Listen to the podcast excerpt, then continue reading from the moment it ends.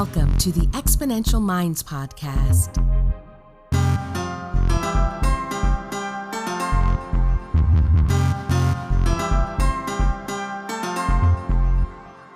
The research, development, launch, and growth of new technologies is creating incredible momentum in the modern world. Join futurist Nikolas Badminton as he talks with the innovators and the exponential minds that are tackling some of the biggest problems and creating solutions that are propelling humanity to the next level.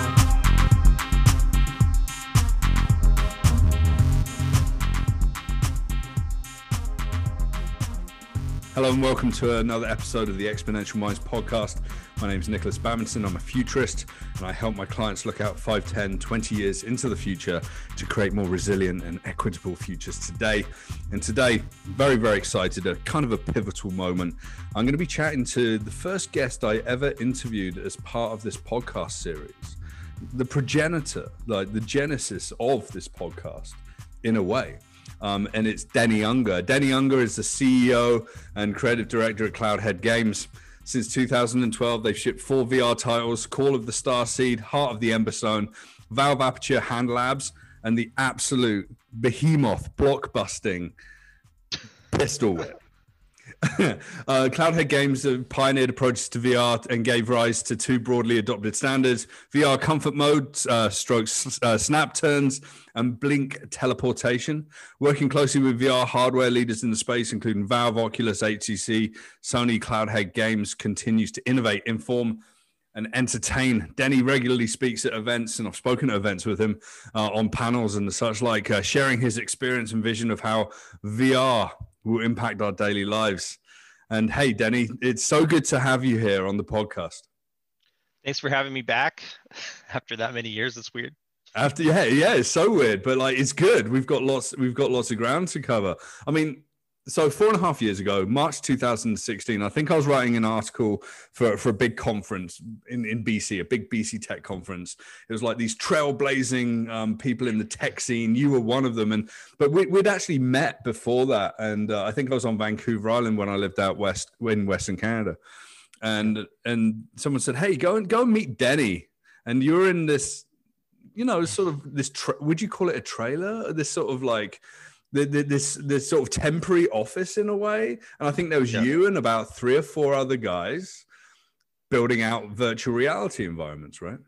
Yeah, I, am not sure if the first time we, we've had a really weird uh, hall with different offices, like really bizarre office spaces. we, we were in a we were in a train station. That's right. And that may have been where I first met you. It was a really small space. Yeah, it wasn't the train station. It was the one after that out at Coombs. And then I met you. Okay. And then you moved above it like a carpet warehouse or like a, a, a furniture warehouse.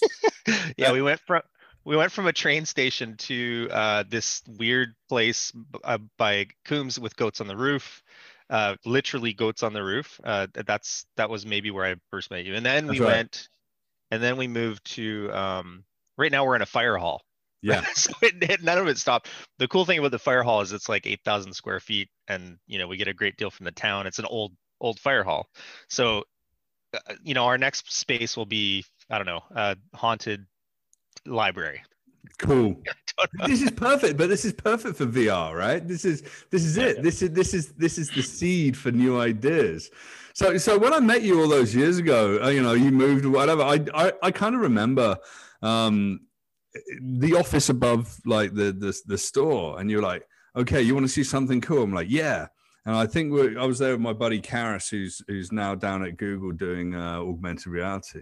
It's like sign this massive stack of paper. Uh, so we both signed it and we tried on this headset that we'd never seen before. And I, like my mind was blown, like really high resolution, um, a, a different kind of VR experience than, I, than I'd ever had. And um, you know, I was under NDA, didn't say a single thing about. it. I didn't even know who it was from, whatever. And about three months later, I think at E3 or whatever, it was HTC Vive. We're working with Valve, and that's what we we tried out, right?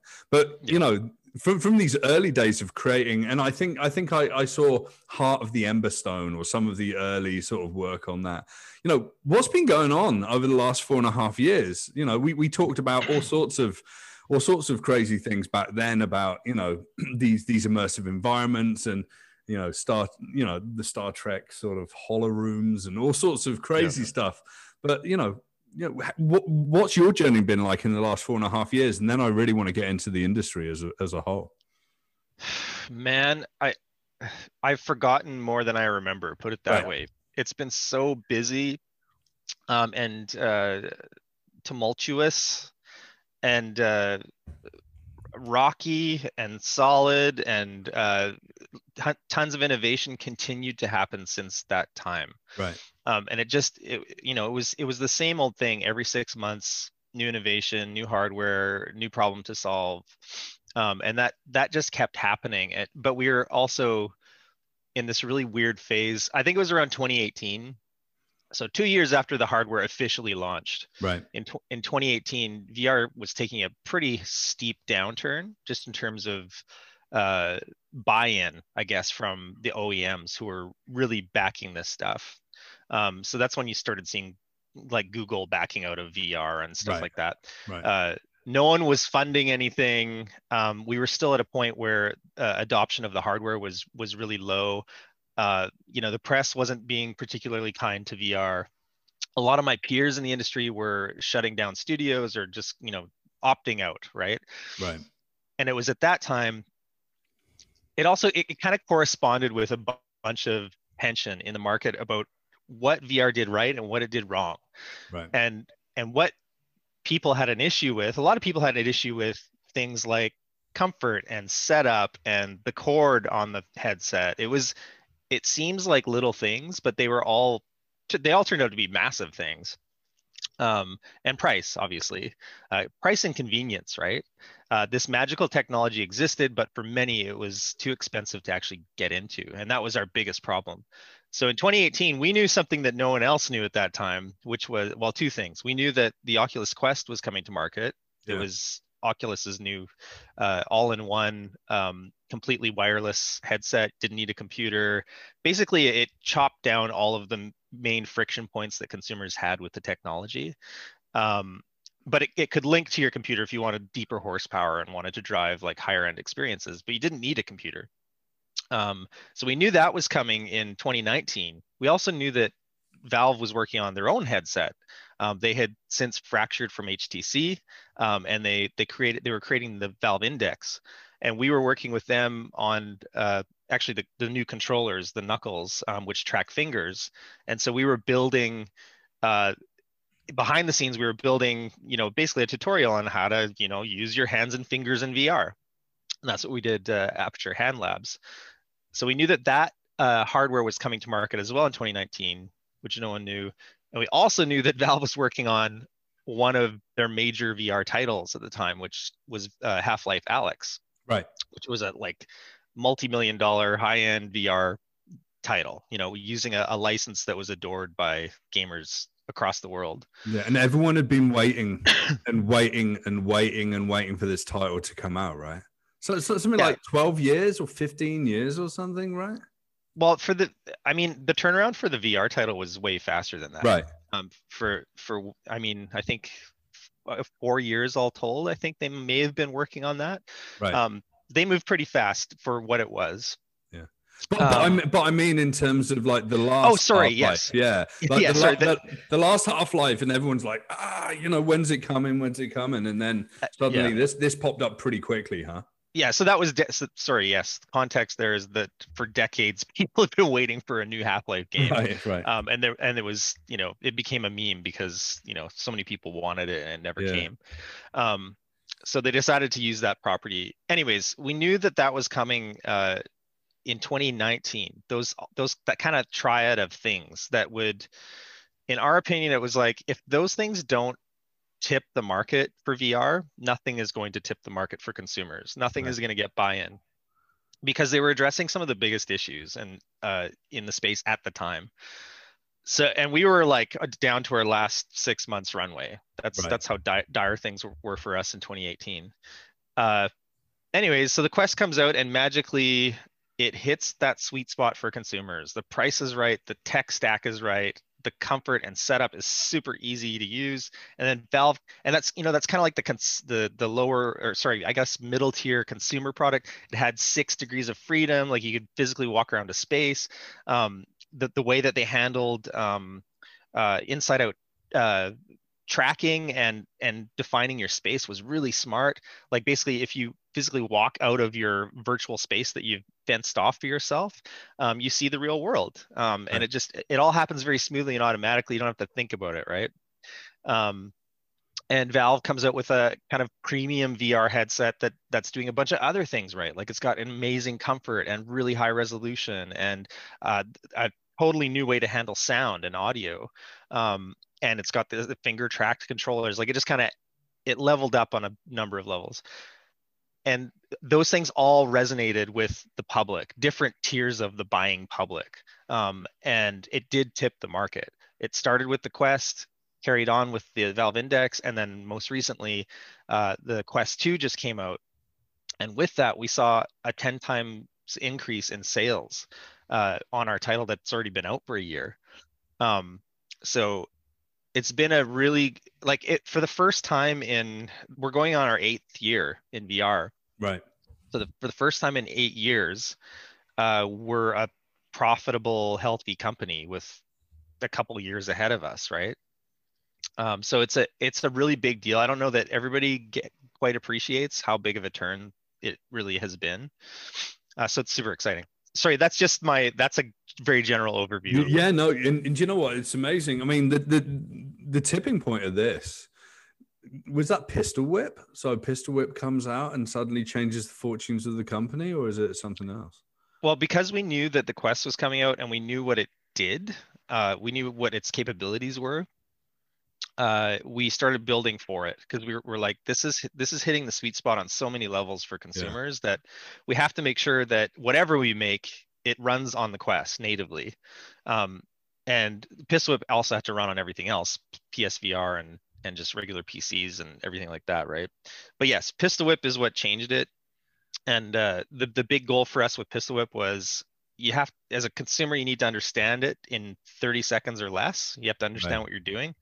Um, there's one button uh, and it really relies deeply on kind of your lizard brain um, driving behavior. It's it's about survival. You're we're putting you in a situation where you automatically behave in a certain way because you're in a survival mode. Um, and anyways we made the right choices there thankfully and that that really resonated with people you know what's really interesting about this? Uh, you know, it's sort of getting to the point where the hardware gets to a more simplistic uh, execution, and then you can actually have a more simplistic, more humanistic experience with the game, the, the games that you come out with. And and for me, when I talk to people about vir- virtual reality headset, I've, I've done tons of interviews with like Inverse and whatever, and it's like, so uh, the pandemic and working from home. So this is when VR really comes into it. So I like, why?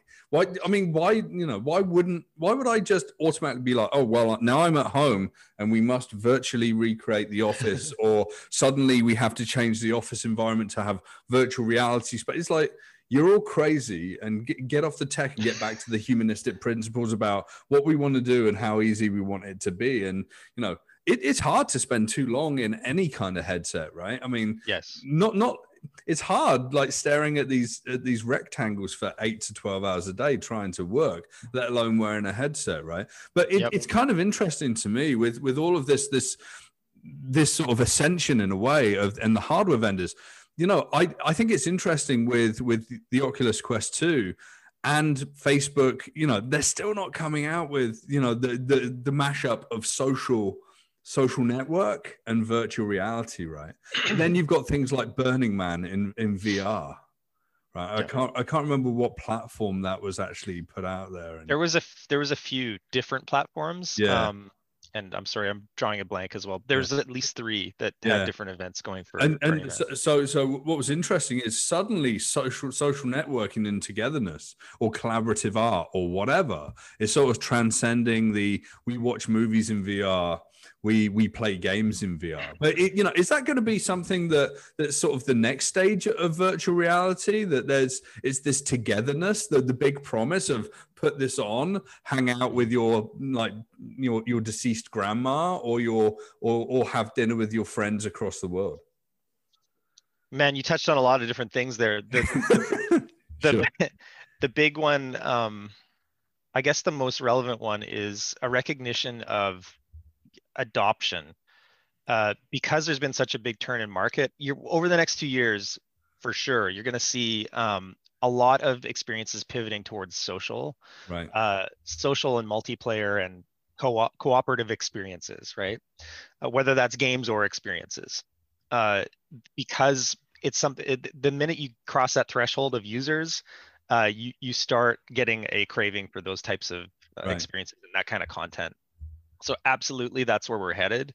Um, and also, just as a bigger statement, I mean, I know that Facebook, their their their big agenda, which you know, and people have a lot of different opinions on this, but their big agenda is to create a a working metaverse um, that you know is very sci-fi because it it covers uh, all, how we work and how we socialize and how we do everything um, and and obviously we're not at a point where we can say that that's anywhere near being there because the technology still has to evolve to the point where comfort issues are taken care of all day long wearing. The device itself has some radical evolution to go through and right. it's more likely that it will be um, an ar vr mix. It's it's something that does both things but form factor is going to have to radically reduce.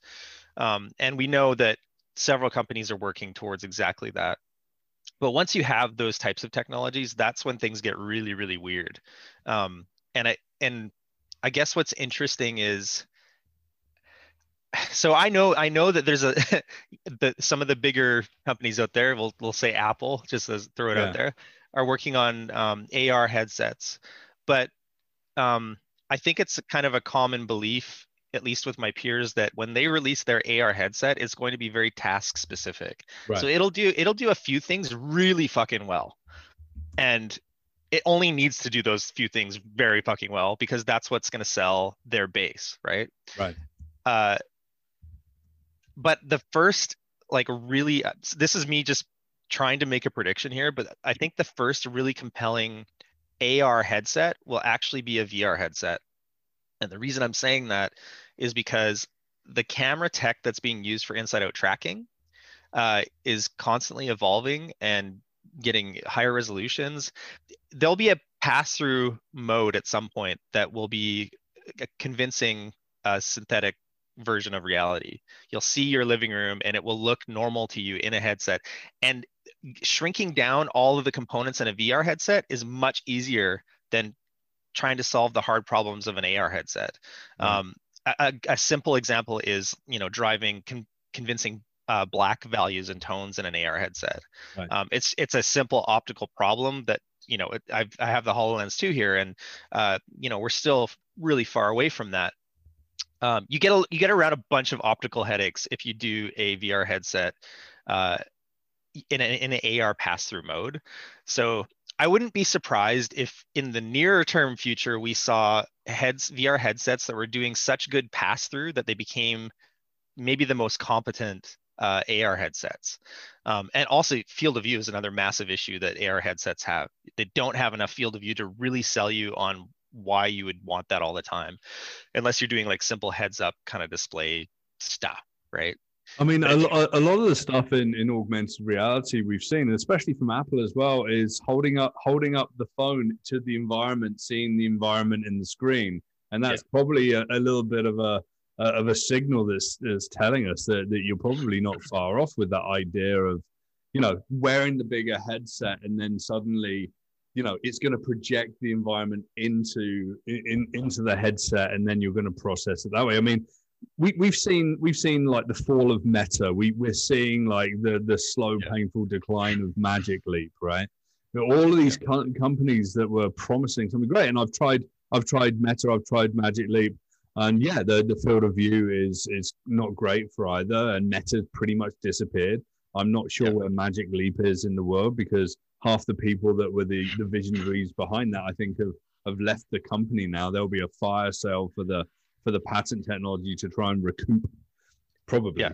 the, the, the money that's been like poured into you know this incredible future that didn't quite get realized, right? Yes. Um, so I was just trying to pull up info. The, actually, the most compelling AR headset I've I've seen came from a company called Leap Motion, not to be oh, confused yeah. with Magic Leap. Yeah. Um, but it's the Star.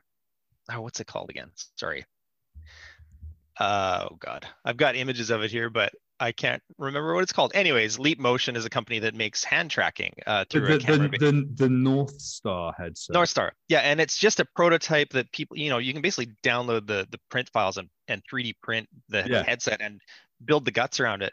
But what's so interesting about it is that it's this perfect example of ugly but does exactly what you want AR to do, which is encompass a very wide field of view yeah. so that you can completely gobble up the, the user's visual field.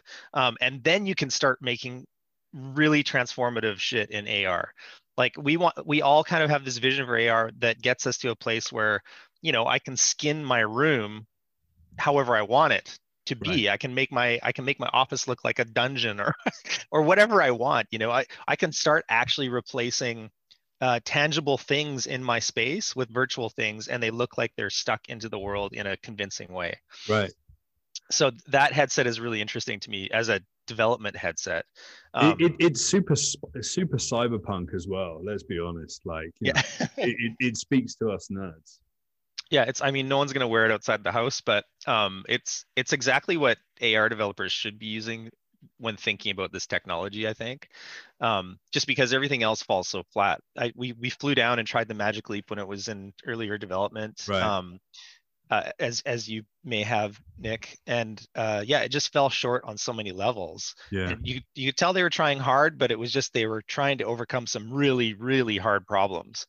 Um, and well, I, yeah. I, think I think the story is the the original technology was insanely incredible and impressive, and they yeah. just couldn't shrink it, right? No, exactly. Yeah, but it's still yeah. there, and it's still incredible what there is, and they fixed a whole bunch of different things, and and the light field that they were using was incredible. But it was like what the original one was like the size of a fridge, and then it didn't really get much smaller from there, really, in, in that particular it, config and it didn't move either. Like I think the original one, you basically had to lock your head in place yeah. and look through. Um, so yeah, the, and and when we tried the the I don't know what version or what prototype it was, right. but it was it was massive. If you ever saw the movie Dreamscape back mm. in the 90s, it was like this giant thing on your head that was really uncomfortable. Yeah. Um, I, I, I remember trying the Meta like when it was called uh, space glasses, and mm-hmm. I tried it in uh, Steve Mann's laboratory at the University of Toronto, if we're really going to get into like the, the past of augmented reality, I should interview Steve Mann. Like he's he's an interesting guy. I interviewed him a, a few years ago. Um, and it was so rudimentary, all of these things. But yeah, Meta actually got quite a long way. They but, did, yeah. And, and, it was good. Like we've got friends that work there, and, and it's yeah. And then suddenly tech gets weird and investors get weird and the world gets tricky and and then suddenly no more no more company that's doing amazing things. Yeah so uh, i think i i had said this a few years ago i'm like uh, so what happened in vr was was interesting. Around that same time period 2018 you started seeing a lot of uh, investments pivot to ar right. Um just as as a general statement. And I, I was i kept saying you guys, that tech is so far out still. Right. Like it's 10 it back then I'm like it's at least 10 years until we start seeing a practical consumer application of AR. Um, and it's continued to be the issue to, to this day. What's interesting over the last two years, you're starting to see that the market pivot again, or at least the investment circles going, oh wait, VR is profitable now. Oh, okay, I better I better look back at that technology um, because AR is turn is taking a hell of a long time because there's there's these really hard problems to solve, right? And they can't be solved by anybody but a massive corporation right. with that kind of money. Um, and it's still a long way out. Well, maybe maybe not as long, but I and maybe you know more than I do. But from from what I I gather, it's still we are still in a phase where um, you know apple may come out with something sooner than later but again it'll be very specific to do a Yeah. specific thing. Um, so I don't I don't see the the golden AR headset coming out for at, at least another five years, at least. Yeah, it's interesting. I don't really know anything per se, not more than you. You know, I look around. Anyone that I know that works in that particular field tells me absolutely nothing, which is fine because you have to.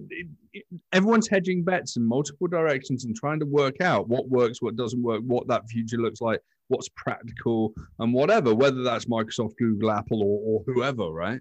Um, I, I think I think that you know we we've seen all all the small independent players falling by the wayside and you're just seeing Yeah. the, the, the big guys like learning from the mistakes and bringing in the challenges and, and even things like I think it was like North, which was the company here. Um, they they would literally I, I, I tried on one of their uh, one of their glasses last year when I was doing a private conference in in, in Quebec and their lawyer had had a pair of these glasses and it was like you know Google Glass Plus sort of thing and Google Glass had sort of kind of snuck back in with some industrial applications. I know some people doing some stuff with um, with, with kids on the spectrum with that stuff. That's really really cool. Um, that that you know again that that narrow focus and. And what's interesting is that, that people literally leap in front of cameras today and say, "Take my picture, make take a video, Yeah. whatever." When you know, whereas back in the day, I always say, like the Snap glasses that came out, suddenly people want to be, you know, in your Snapchat. And uh, and when people came out with Google Glass, you were going to get a black eye, right? Right. Again, it's it's well, it's human human behavior and, and technology seeping into culture, right? And Paul Yeah. Saffo, Paul Saffo says it takes about thirty years for technology to seep into culture. And I'm I, I I still listen to old radio shows and watch old episodes about virtual reality from back in the nineties, right? Yeah. And, Yeah, and exactly. I have to I have to remind people of of VR's early history so they get a full picture of how long Yeah. it's been around and and the time the number of times that it's tried to come to a consumer market because that that totality of time lines up much better if you're looking at where it hits um, the saturation point where it's a mass adoption situation. Um, and i think we're in it right now. I just i just had an interview the other day talking about exactly that. We're we because we're seeing and this isn't just our company this isn't just cloudhead games. Yeah, a, a number of my peers who have stuck it out and they've done good work and they're creating compelling software are seeing huge increases in sales. Um, like not dismissible levels of sales uh, that uh, just they show concretely that there's a huge surge in market growth right now. And it, and it has and it's not just because of quest 2 it started in 2019 and it's just continued to to grow um, to this kind of fervor of Yeah. activity I, and I do think culturally, I mean, for example, Burning Man VR, I imagine that there were tons of people that went out that probably would never have played with VR before that went out and literally got headsets just to do that experience. And probably in the tens of thousands of people. And when Facebook really does take off, it's going to be hundreds of thousands, if not millions of people as well. And it's a, I kind of, I have to agree with you with, I'm so excited about augmented reality. I was so excited about Magic Leap. And then it's that feeling of being let down when you see the first demo of what was it a, a goblin throwing rocks into into Yeah, the middle right. of space. Um, but what's really interesting about that history piece, right? So if, if we go back and you go to like the beginning of when head-mounted displays were really sort of looked at seriously for the first time, we're talking about like 1966 to 1970, the sword of Damocles. Around about the same time, you had Doug En- Engelbart and his team, you know, reinventing personal computing. Cut to Yep. today, personal computing is in smartphones and six billion smartphones in the world, and you know, more people have got access to smartphones than clean running water, as I like to use in in my, in my talks, as, as an idea of how important that sort of technology has become. Whereas, sort of, you know, virtual reality never quite followed that that trajectory because, you know, wearing computers on your on your head and on your face, Mhm. it's still today is not really publicly acceptable. If I if I went walking out there with something that, that was akin to a VR headset and it had a camera and it, it, it was coming into yeah the real world was coming into my world. Yeah. people are going to avoid me, right? yeah th- this you're touching on something really important which is the stigma of the tech Yeah, and and the the social adoption of the weirdness of the tech.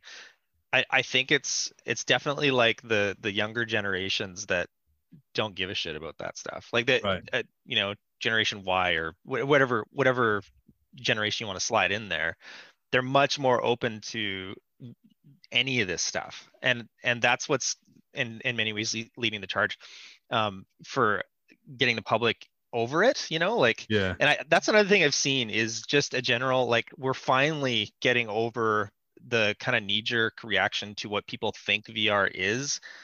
The whole 90s VR movement, virtuality, and the stuff that started back then um, to, to try to launch VR as a public thing, a consumable thing, uh, it stained and tarnished the whole image of VR for so many decades. And Right. we're only just now getting over that because the technology actually does what people think it should do. And enough people have experienced it now where they can kind of go, uh, no, that assumption you're making is actually just wrong. It, it actually does feel this way and it actually is good and it does all these things right. Um, so it's I- starting to become more uh, ex- liberally accepted, I guess. Yeah, and I think you know I talk about virtuality as part of like future of events and future of experience and whatever. And people are, are people are their entry level into virtual worlds is through the monitor, it's through their mobile phone. So, for example, Tour de France, they they they did uh, you know they had to cancel um, the, the originally planned uh, Tour de France, and then I think they did it later in the year. Like I think uh, they did it in August instead of earlier in the year, and uh, and they but they they still did it with Zwift and Zwift and all that. And then you have Travis Scott um, doing virtual concerts and Marshmello um, Yeah. and doing doing concerts in Fortnite. And I was chatting to a client, and I was giving, and they were a property developer, and uh, they were talking about, well, what about the future of you know of our industry, what we can do, digital experiences. And I looked at VR because, oh yeah, you can sort of walk through apartments or whatever. I was like, no, it's it's not like that. You can actually build virtual environments that you don't have to strap these things onto your head because people aren't going to go out and buy them really. And then it was like, no, no, Zwift and, and Travis Scott, these sorts of experiences that, you know, on, on YouTube, there's this big movement of first person, you know, walking videos. Yes. There's a guy called Rambalac in, uh, in, in Japan. And Yeah, you- I've you- watched you- them. Right. and what is it? It's 4K. Yeah, Uh, walking down the, streets. The, audio is incredible. Yeah. And it takes you to Shinjuku or Yeah. Kyoto or or any place that, that you can. And there's this like, movement. I'm, I'm actually going to be talking to a, a tourism congress about this exact thing. It's like, this is it. This is virtual reality. And it's not, it, it, it's transcended the device on your head, right? Yeah, I, me and my son literally just watched one of those videos um, a few days ago. Uh, you have to have a 4K TV to really appreciate it, I guess. But Yeah. uh, I, I 100% agree. It's it's still a super transportive experience. Yeah, I, Um, want to I want to just uh, go back. Like, so when when I was working with this property developer, and, we took, and I put Travis Scott, there were there were two two women, and they were they both had children, and uh, they were sort of you know forties, um, you know, in relationships with kids, and at the end of the call, they were like, "Yeah." Um, one of them was like, "Yeah, I spent three hours in Fortnite last weekend with my son to watch Travis Scott." Yeah. And I was like, wow. And the other one was like, yeah, so um, me too. And then three weeks later, three weeks later, I was chatting to one of my speaker agency uh, um, people. And she was, and she emailed me afterwards because I don't think she wanted to admit it to, to her team. She goes, "Oh yeah, no, I spent I spent four hours in Fortnite with with my kid watching Travis Scott," and it's like, Yep. Okay, Yeah. the, the world is getting interesting. Like the idea of virtual, Mhm. right, inverted commas, is is amenable to people now. It's acceptable. Exactly. It's culturally acceptable, and and people know that they're not necessarily going to wear the headsets, but that's just going to be part of this big big idea of virtuality, right? yeah everything is cresting to the same kind of conclusion or or the same behaviors i guess um eh, higher resolution tvs bigger tvs like all of that stuff is pushing you further and further into the experience making everything that becomes a potential um, that feels that way become Right. more relevant to people so so vr headsets kind of they spool into a larger ecosystem of devices that are making people feel immersed in their media right Yeah. um, so yeah, it's all leading to the same kind of eventuality, or at least people are feeling really comfortable with those ideas, and that's a really important factor in, in how those technologies tip.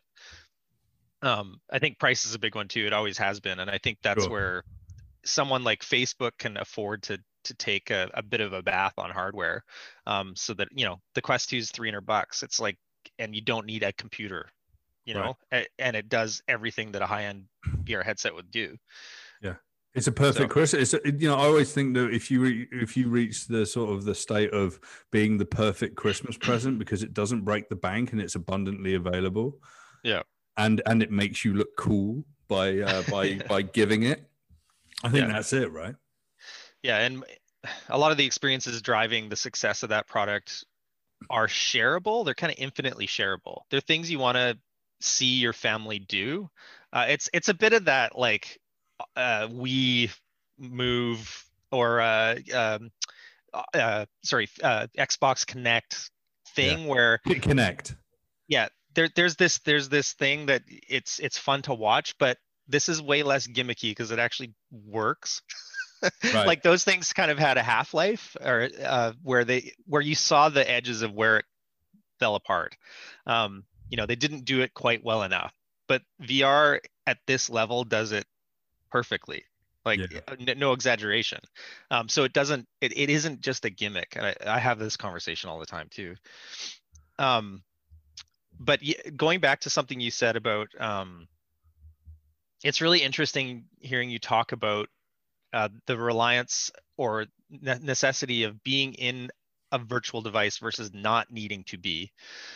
And you said something earlier about work from home and everybody striving to force everyone into virtual work environments. Yeah. Um, especially so i i'm bringing this up because like many companies we went fully remote when covid happened and you immediately see the deficits um, especially in creative industries maybe maybe more so um, because organic collaboration yeah. through zoom calls is incredibly difficult. Um, and you get there's a lot of associated fatigue with seeing things presented in this way. Anyways uh, so as a vr company your your knee jerk is oh well of course just do everything in vr look at the vr landscape look at the companies who are doing vr meeting apps yeah. um, and generally when you look at them they're pretty poorly done and they ignore the elephant in the room which is no one wants to wear a vr headset for more than a couple hours at a time Right. And even then, you're you're pushing on the limits of what people are comfortable doing with the current state of the technology. So to me, none of those solutions is viable right now. It, it's a maybe in five years it's viable, but right mm-hmm. now, uh, it's not a practical solution for driving. Eh, that's the other thing that drives me nuts about a lot of these apps is that they they miss the point. It's not. It's more about how um, we connect organically and in terms of our social uh, the, the social stuff we miss from not being together in a shared space right um, they're, they're very focused on tools and not about driving organic human connections so uh, we so when and the reason i'm saying this is because when covid yeah. hit i i had an immediate recognition that we had to fix something for our own company uh, I had worked my last company. I had worked remote for ten years. I kind of knew some of the pitfalls that we were going to face um, with remote communication. Uh, so we we have a labs division at Cloudhead, and this was also enabled by the success of 2019. We're like, oh fuck, we can take four people and just have a labs yeah. department doing R and D, right? Uh, so we pivoted really fast, building uh, an app for Cloudhead called Cloudhead, which is kind of your head in the clouds. Yeah. Um, and but uh, with the with the intention, Nick, of it's this is a flat screen all day, lives on your monitor application. Right. That drives um, those little weird connections we have all day long, like water cooler talk, um, yeah. or randomly bumping into people on your way from meeting breakout room A to somewhere else. Um, and then tr- sort of picking apart the the social uh, agreements we have at work, like going out for coffee and having a chat in these weird spaces. Um, so we're like, okay, well, we could stand up these practical things in a, in kind of like a a virtual, playful, whimsical way. uh, but let's let's really lean into what about the social side of this um, drives creative conversation and figuring out problems creatively. So um, we're pretty far along right now. Anyways, very long story short. Yeah. And we've we've basically I, I I think the shortest way to describe this is a workplace MMO.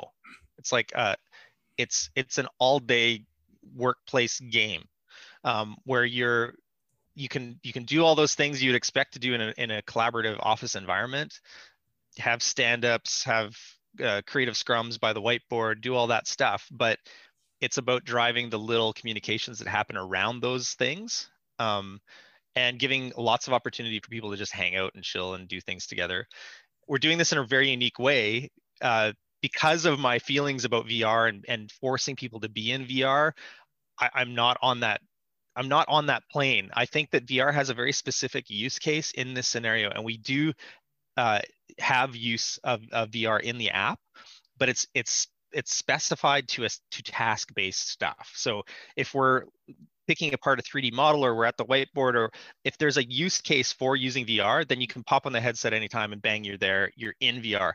But if, if you don't have it, you're just, it, everything exists on it on the monitor, just all day long. I love um, the I, I love the idea of the workplace MM. I think I think you were you you sort of teased it a little bit on social media about two, I did two or so three I, weeks ago, right? I posted a blog recently um, about the where where our head was at and why we did it. It was to enable yeah. the team and do all those good things. But one of the weird things, weirder things we're doing is we're projecting video because everybody has a webcam everybody has a webcam, but we right. all hate Zoom. We all hate being on Brady Bunch calls. We all hate being stared at by the jury because that's what it feels like. You're you're constantly being eyeballed by dozens of people and you can't escape it. And it, it becomes something people legitimately dread. Right. Um, and it's really hard to be creative and chill and focused when that's the way things are presented. It's not a good way to collaborate. And you're like to me zoom calls and video calls are as archaic as like the telephone. Uh, it, it doesn't like it it does what it does but it's not intended to be used all day like it burns people out. Right. It makes them depressed. It doesn't make them feel connected. Yeah. it uh yeah. and and and like i don't want to stare at a hundred people's living rooms or whatever right? There's just little weird things about it. Yeah. so what we did was we're like okay but everybody has a webcam right?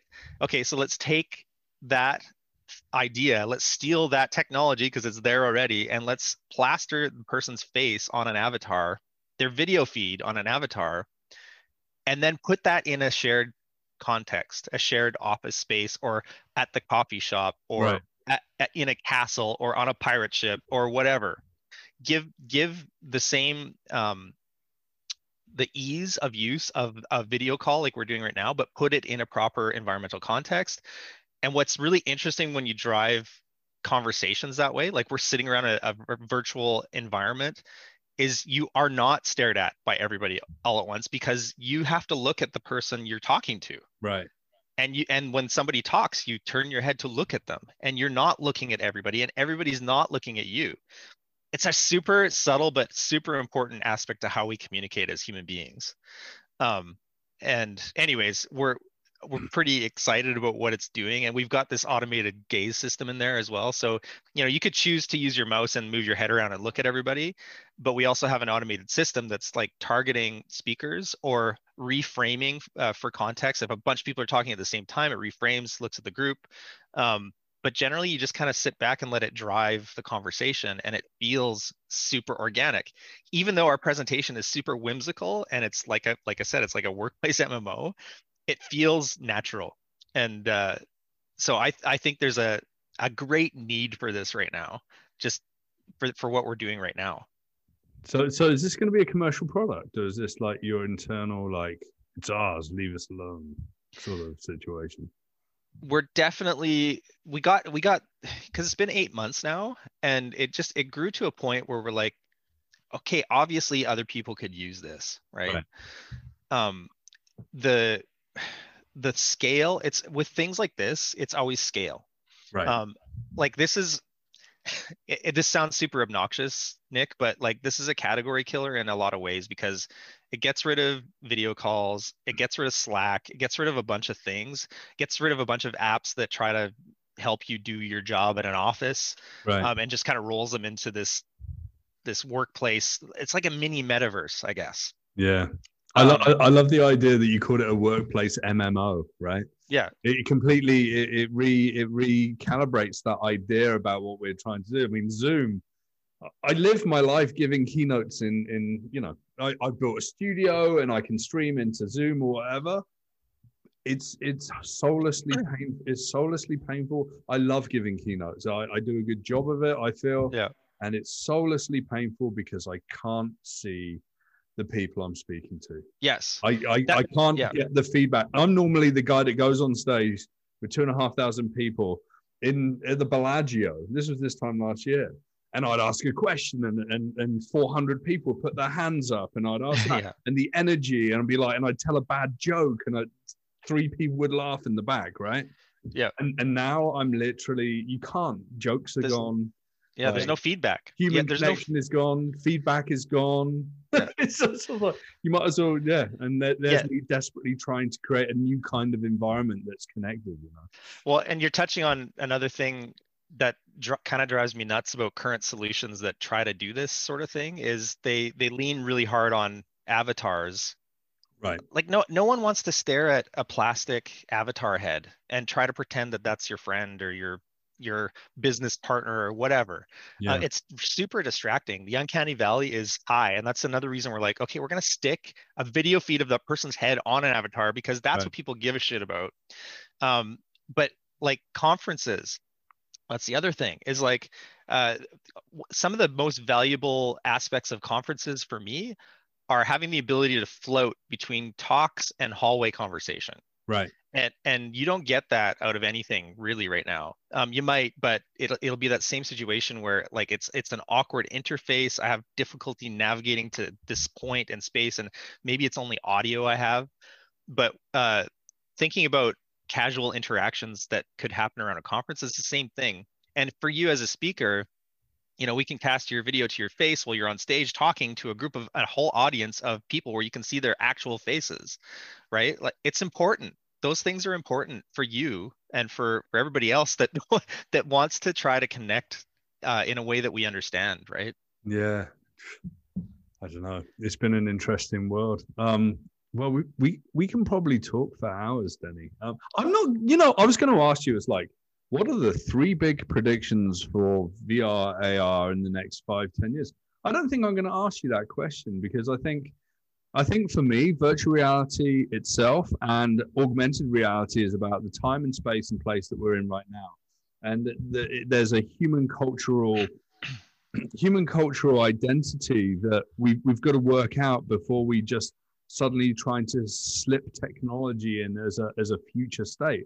Because it feels that for me, virtual reality, augmented reality is trying to truly run um, side by side with human progression in society. I think that's Yeah. why, in the long run, it's going to be culturally important. And really, when it gets here, whether it's five years, 10 years, let's just say 25 years in the future, it's going to be cheap, amenable, it's going to be available, and it's going to be, you know, outside of a headset or inside of a headset. But, you know, is it going to be Ready Player One? Is it going to be that future? I don't think we're going to be too far off of that. i think it's going to be super utilitarian um it's an appliance Right. um and if if uh, i'll just say this if if anything has shown us anything covid may have been another contributing factor to vr's rise especially right now um because it did two things for people um it gave them a sense that they were visiting another place outside of their homes outside of their living rooms their apartments they could get out they could escape um, which which was a huge game changer for a lot of people because they didn't actually recognize that the technology could do that for them. And there was a lot of conversation that I read about people kind of grokking it for the first time. Um, the other aspect to it was health and fitness. VR VR has had a massive health and fitness surge that and again it was like an unrecognized part of the technology. Right. Oh, you mean you mean I can get my heart rate up that much playing a VR game?